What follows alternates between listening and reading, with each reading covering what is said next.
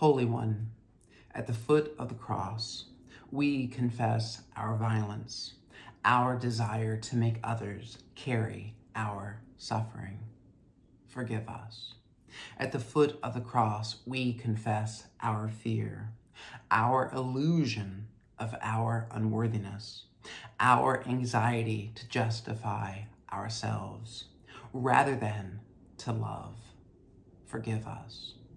At the foot of the cross, we confess our self centeredness, that other people become means or obstacles to our ends instead of people, sacred and beloved. We hurt and we judge. We exploit and we dehumanize. We think that we or others are unworthy. We betray your love in us, and we, we crucify. Forgive us. At the foot of the cross, we behold this mystery that broken as we are, we are sacred and beloved. And you, you cherish us. In our darkest violence, you forgive us. In our deepest shame, you give yourself to us. At the foot of the cross, give us the gift of sorrow.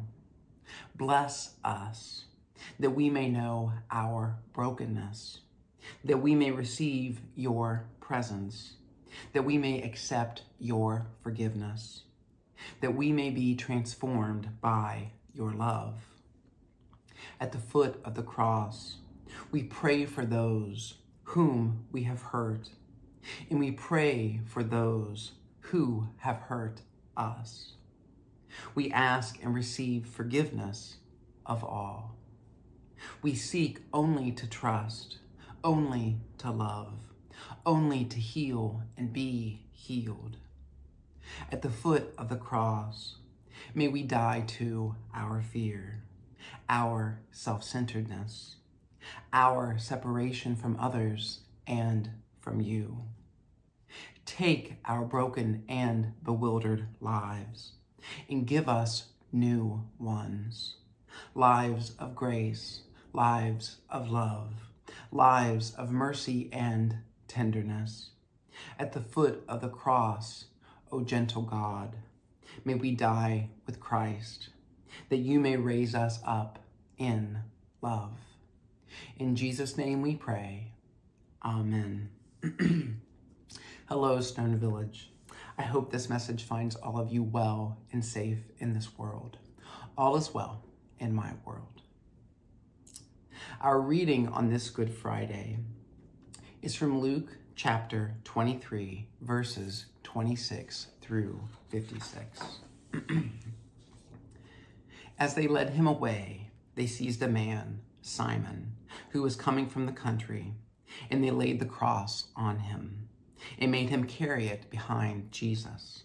A great number of the people followed him, and among them were women who were beating their breast and wailing for him.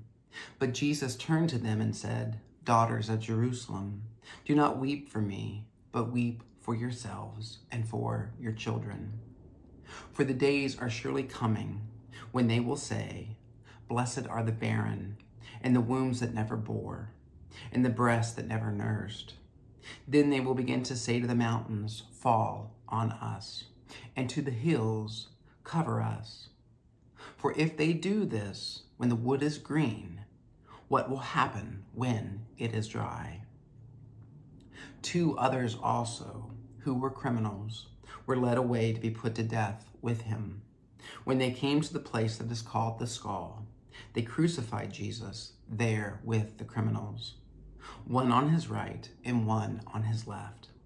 Then Jesus said, Holy One, forgive them, for they do not know what they are doing.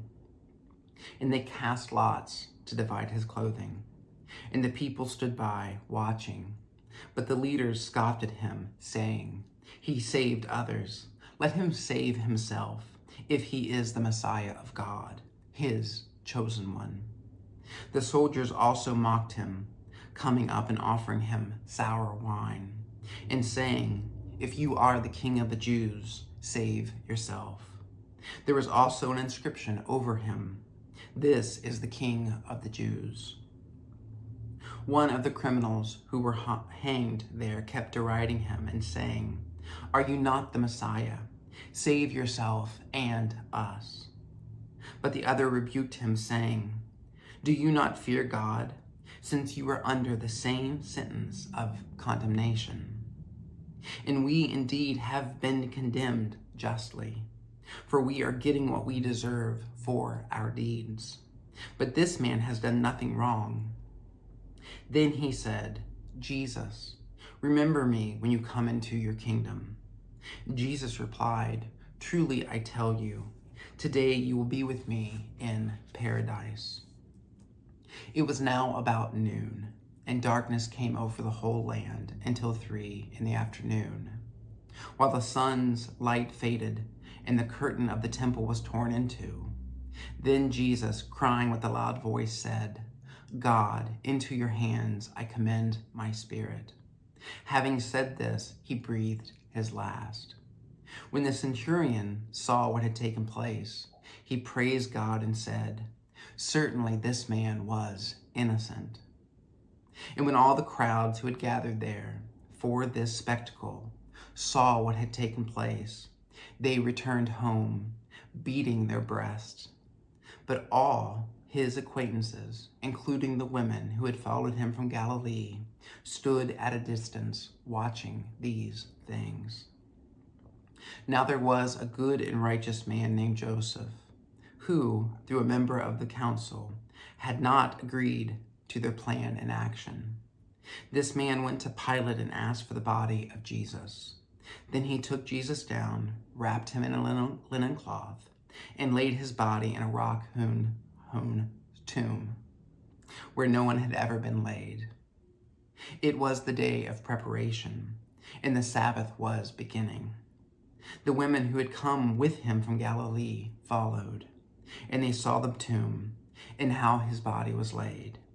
Then they returned and prepared spices and ointments. On the Sabbath, they rested according to the commandment. This is the word of God for the people of God. Thanks be to God. He was arrested, tied up, interrogated, tortured, and executed. The cross is always a story of suffering and death. How is it that something as brutal as this has become the centerpiece of our faith? There is something about this story that is both attractive and repulsive, compelling and embarrassing. We find glory in the cross, and yet we denounce such violence when it happens in the world today. So, why is this story of suffering and death at the heart of our faith? Some say Jesus suffered and died because we are horrible beings. I disagree. I believe Jesus suffered and died because we suffer and die. Who among us here today has not known suffering, loss, sorrow? Who here has not wept and felt powerless at the suffering and loss of another? Who here has not, in some way, been touched and affected by death? The cross is not exclusive to Jesus. It's your story, and it's my story. It's the story of Ukraine, Latin America, Africa, the United States, and the Middle East, all nations. It's the story of Jews, Muslims, Christians, people of faith, and people of no faith. It's the story of those we love and those we hate. It's the story of those we know and those we will never meet. It's the human story. And the cross stands in the middle of the story. How do you make sense of the cross? What do you do with the world's suffering? How do you understand your own suffering? What explanations do you have for the tragedies of this life? What do you say when someone asks you about her or his suffering?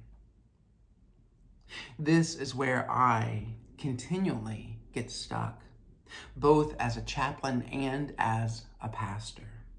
Perhaps we all do. I have no easy or sufficient explanations. Do you? The only thing I have is a God who suffers, which is why I believe we cling to and find glory in the cross of Christ. Honestly, it is all we have. Jesus is never more real, more human, more identified with us than when he is on the cross. It's not at his birth or in his teaching and preaching or the miracles he performs or even at his resurrection. It's on the cross. It's in his suffering and dying. It's in our suffering and dying. Almost everyone ran away from Jesus' cross on that first Good Friday. And I don't believe it's because they were weak or unfaithful people, but because the cross of our life is just too damn painful. We want to get away from it. We want to find something good in the horrific.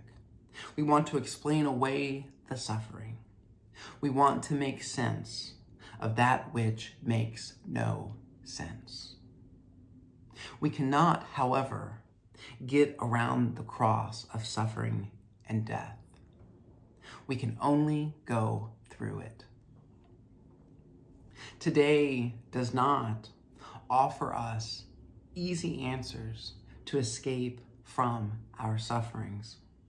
In fact, more than any other day in the church year, today holds our sufferings before us. I don't like it. And I also don't want to face my sufferings. I suspect you don't either. But there in the middle of our lives stands the cross. What is your story of suffering and loss? When was a time you thought your heart couldn't break any more than it already had? Who are the loved ones you've lost? What is the pain which never goes away? When has your world come to an end? When have you cried in the day and had no answer from God? What suffering do you bring with you today? I wish I had an answer, an easy explanation to offer you, but I have none. I wish I could make sense of suffering for you as well as for myself.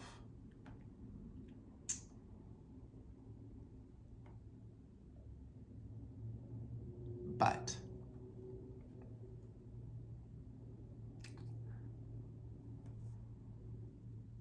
I cannot.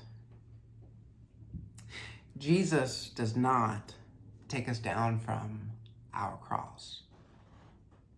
Instead, he gets up on the cross with us. That's it. That is all I have to offer you. And that is all I know about this day. And I believe it with all that I am and all that I have. Jesus does not take us down from our cross. Instead, he gets up on the cross with us and he shares our grief and our losses our sufferings and our sorrows. And somehow, beyond my knowing, his presence and his love for each one of us carries us through our sufferings and deaths to God's promise of new life. It did yesterday, it will today, it will tomorrow. And that's what I believe is good about this particular Friday. Of course, it doesn't make the day any easier or more acceptable, and it doesn't lessen our losses. But it's all we have. It's the faithfulness of God to God's people in life and in death to stand beside us and offer us assurance. We are never alone. Thanks be to God. Amen. I give thanks to God for each of you, and I pray this day you bear witness to the love of God in this world, bear witness to the love of God. So those to whom love is a stranger, they will find in you a generous and loving friend. In the name of Christ Jesus and the power of the Holy Spirit, amen. I love you, stoners. Um, as a reminder, Easter Eve Unplugged worship is at 7 p.m. on Saturday, and Easter Sunday worship is at 10 a.m. on Sunday. I love you. I'll see you soon. Bye.